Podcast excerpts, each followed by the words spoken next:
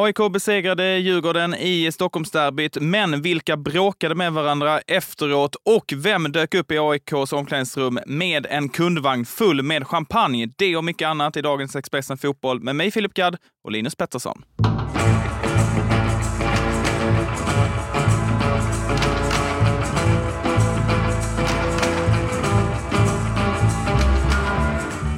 Fyra matcher spelades igår i allsvenskan och den största av dem alla var givetvis AIK mot Djurgården som slutade 2-0 till Solna-laget. Linus, du var på plats. Vad tar du framförallt med dig från Friends Arena? Eh, som alltid den mäktiga inramningen när det, när det derby, två fantastiska tifon, en, en, ett enormt tryck inne på Friends Arena. Sen borde man väl fastna kanske på AIKs seger och insats, men jag fastnar nog ännu mer för Djurgårdens brutalt dåliga prestation. Eh, svårförklarligt, loja, frustrerade uppgivna nästan till och med i, i ett konstigt läge av säsongen. De har ju fortfarande mycket att spela för och, och en möjlighet att skicka ner liksom bästa rivalen ännu djupare ner i skiten.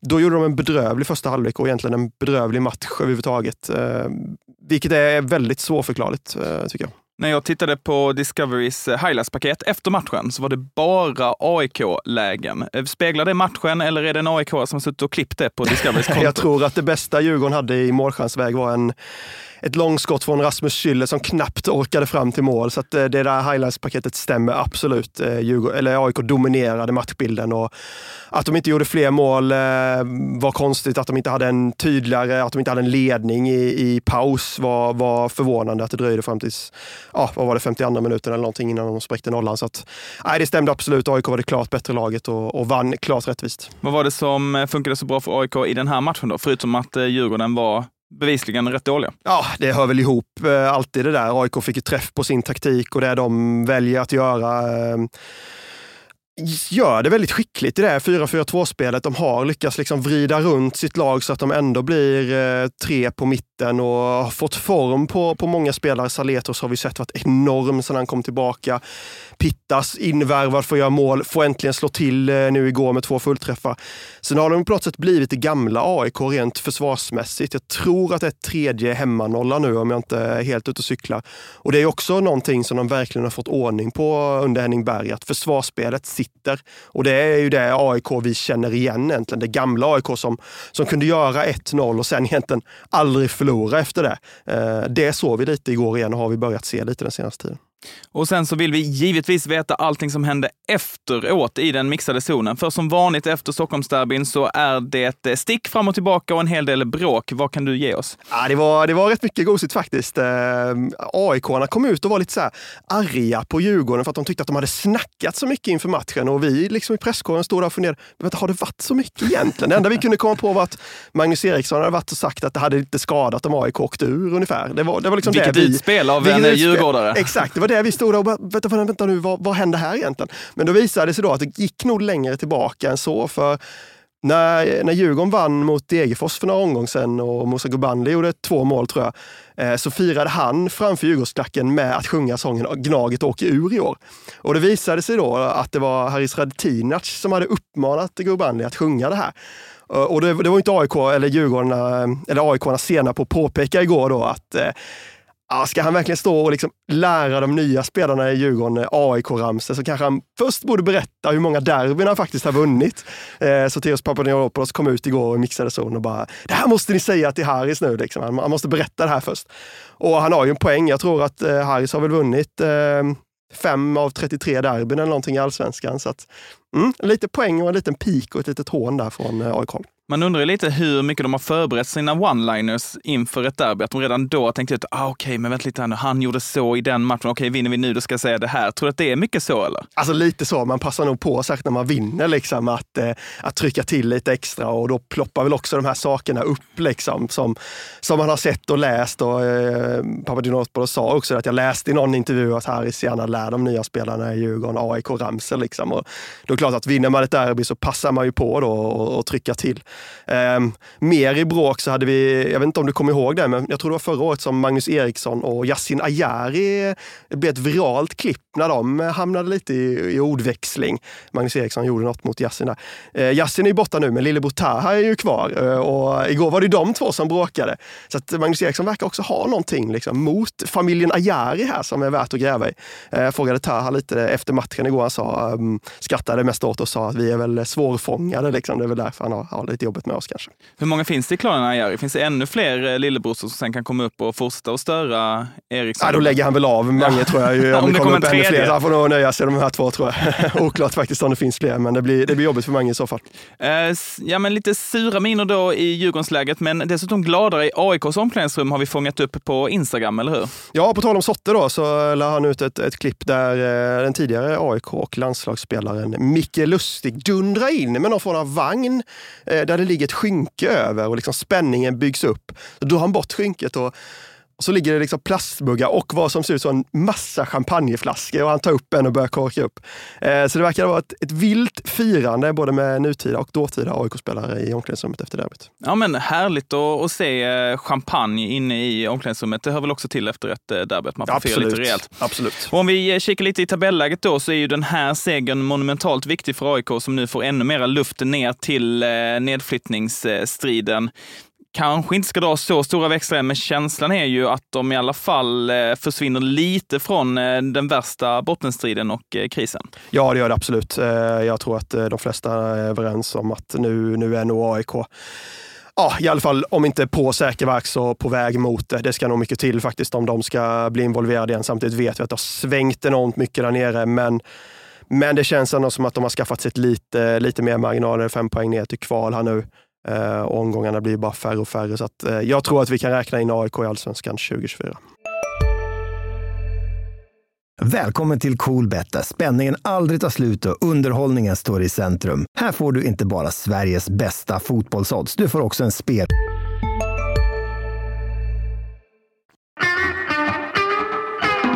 AIK som har nu fem poäng ner till Sirius, som dock har en match mindre spelad, ska vi säga. Eh, de spelar eh, senare i den här omgången. Och för Djurgårdens del så var det kanske så att Europatåget gick då. Eh, fjärde plats nu, sju poäng upp till Häcken på en tredje plats. Ja, men det var väl lite känslan och tankarna de hade förmedlat inför derbyt också, att det här, är, det här är vår sista chans. Vi behöver de här tre poängen om vi ska ha en, ha en möjlighet att och liksom jaga ikapp Häcken på tredjeplatsen. Det är sju poäng upp nu och det, det känns kört. Även om Häcken har lite problem också just nu så, så känns det som att Djurgården får rikta in sig snarare på att försvara den där fjärdeplatsen mot ett Hammarby som kommer eh, där bakom. Ja, precis. På tal om Häcken då. Vi kan ju gå snabbt igenom de andra tre allsvenska matcherna från söndagen. Det var idel 1-0-seger. 1-0 till Göteborg borta mot eh, Mjällby. 1-0 för Hammarby borta mot Varberg och 1-0 för Kalmar hemma mot Häcken. Eh, vilken av de här tre matcherna vill du mest prata om? Nej, men såklart Kalmar, Häcken. Eh vi vet ju att Häcken har dubblerat här nu ett bra tag med Europaspel och det, det, det tar ju alltid eh, på både krafter och fart i allsvenskan. Det, det har vi sett många gånger tidigare. Där känns det som att Malmö nu har gjort ett, ett, ett väldigt ryck, i alla fall gentemot Häcken eh, i, i guldstriden. Häcken har fem poäng upp nu.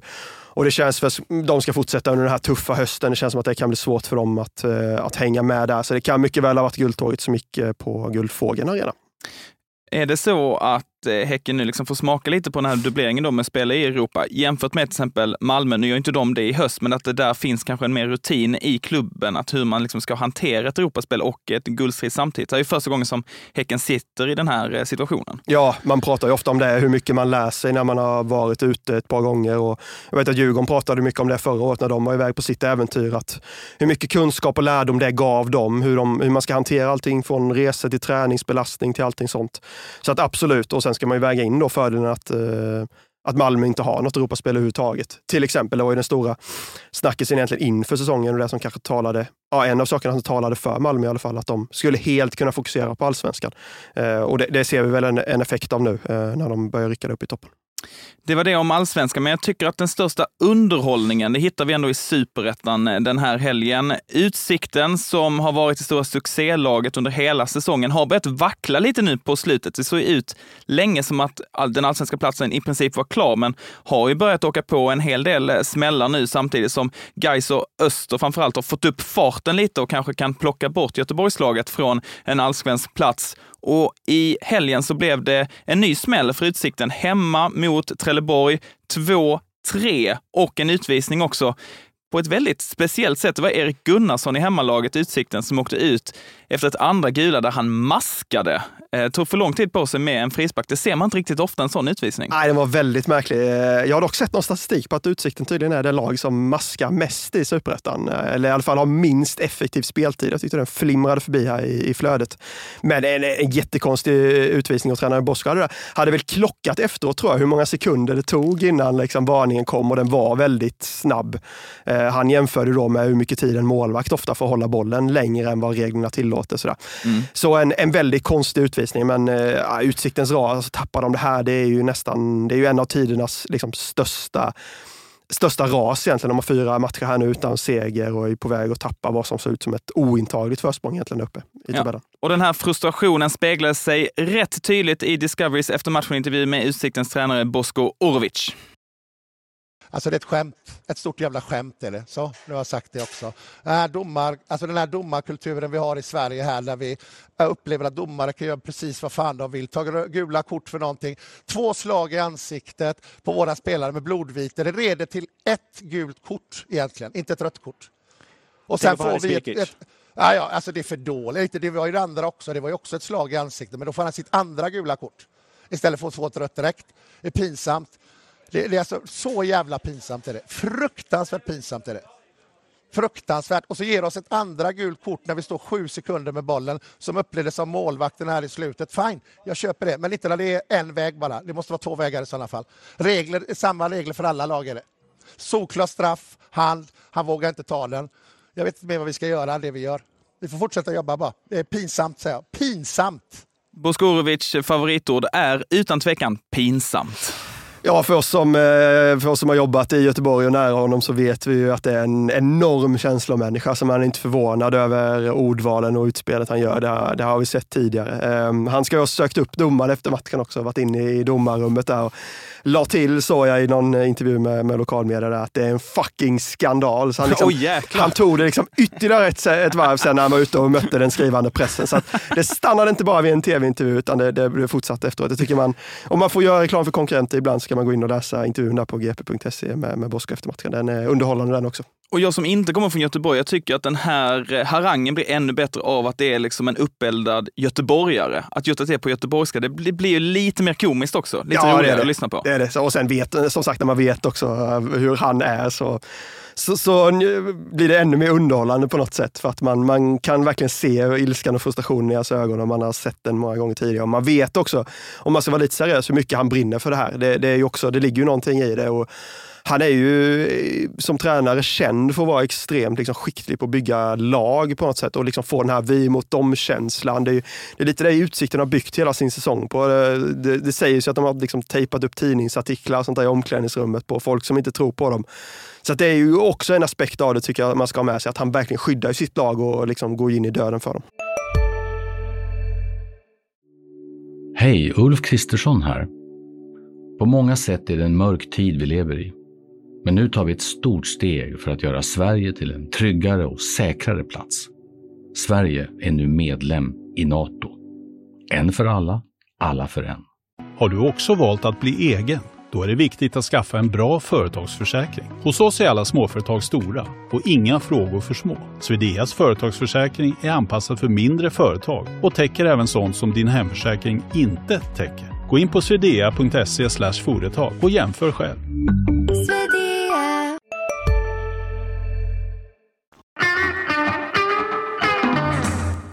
Och efter att ha sett det här klippet så snickrar jag ihop min egna, min egna topp tre-lista över tränarpsykbryt oh. i eftermatchen-intervjuer i allsvenskan. Bra lista. Eh, på tredje plats, ja då hittar vi Bosko Orovic. Jag tycker den plockar in där direkt. Och sen då till andra platsen, då får vi eh, förflytta oss bak några år till 2018 och då är det eh, Djurgården som har mött Häcken och Häckens tränare Andreas Alm är inte glad på att eh, Jonas Olsson i Djurgårdsförsvaret har tagit strypgrepp på en Häckenspelare. Ja, vi ser situationen här. Ja, och det där då? Får man göra så i svensk fotboll? Jag bara undrar.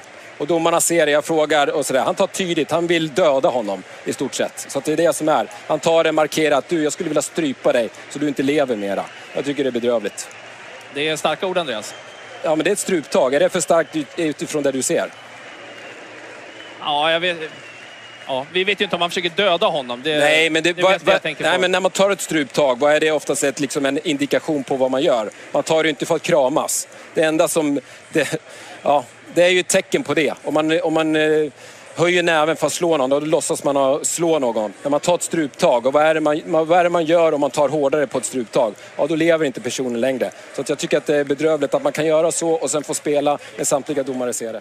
Och här undrar man ju om det är en allsvensk arena eller en rättegångssal som vi befinner oss i, när Andreas Alm går in på hur det går till när man dödar en person. Ja, det är väldigt detaljerad eh, beskrivning och han lägger fram bevis och han har liksom eh, tv-material till sitt förfogande också. Så att eh, han har ett starkt case ändå. Men eh, det jag fastnar mest på är liksom så här kommentatorns försök ja, till Mats lugnande. Lilja liksom. måste vi ge lite ja, eloge till här. Att han verkligen liksom, vänta nu Andreas, försöker han verkligen döda honom här? Och det, ja, det måste vara en svår situation också, just alla de här ilskesituationerna, att liksom balansera dem rätt som kommentator, det, det är inte helt lätt. Alltså. Andreas Alm in på plats två över min lista på eh, tränarpsykbryt eh, i, efter matchen-intervjuer och på första plats, den här är ohotad egentligen, eh, efter eh, Syrianskas förlust mot Helsingborg hemma 2011 så blir Öskan Melke Mitchell helt galen.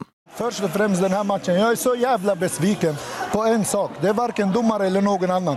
Men deras tränare, det är det pissigaste jag någonsin har sett en tränare göra. Vår spelare ligger i fyra minuter där och är skadad. Och han vill inte ta ut bollen. Jag tycker det är dåligt av domaren, jag tycker det är dåligt av honom. Och på det så får vi också till och med två röda kort. En sån Innan så tog de upp en banderoll. Tillsammans ska vi göra fotbollen roligare. Är det här att kalla vara roligt och göra det tillsammans? Är det det här? Då skiter jag på svensk fotboll. Men Öskan, Öskan. Öskan väldigt upprörd såklart efter den situationen.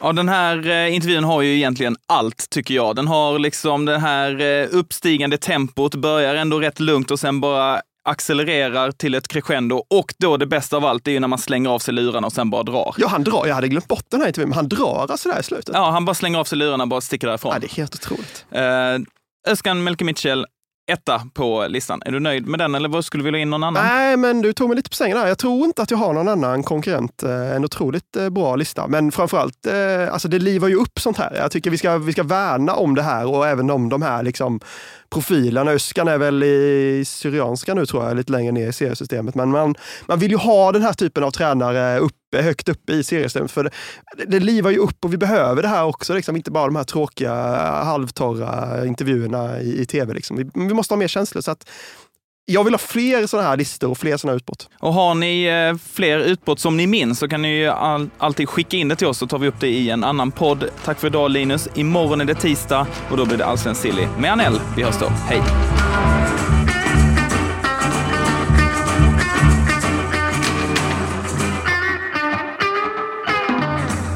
Du har lyssnat på en podcast från Expressen.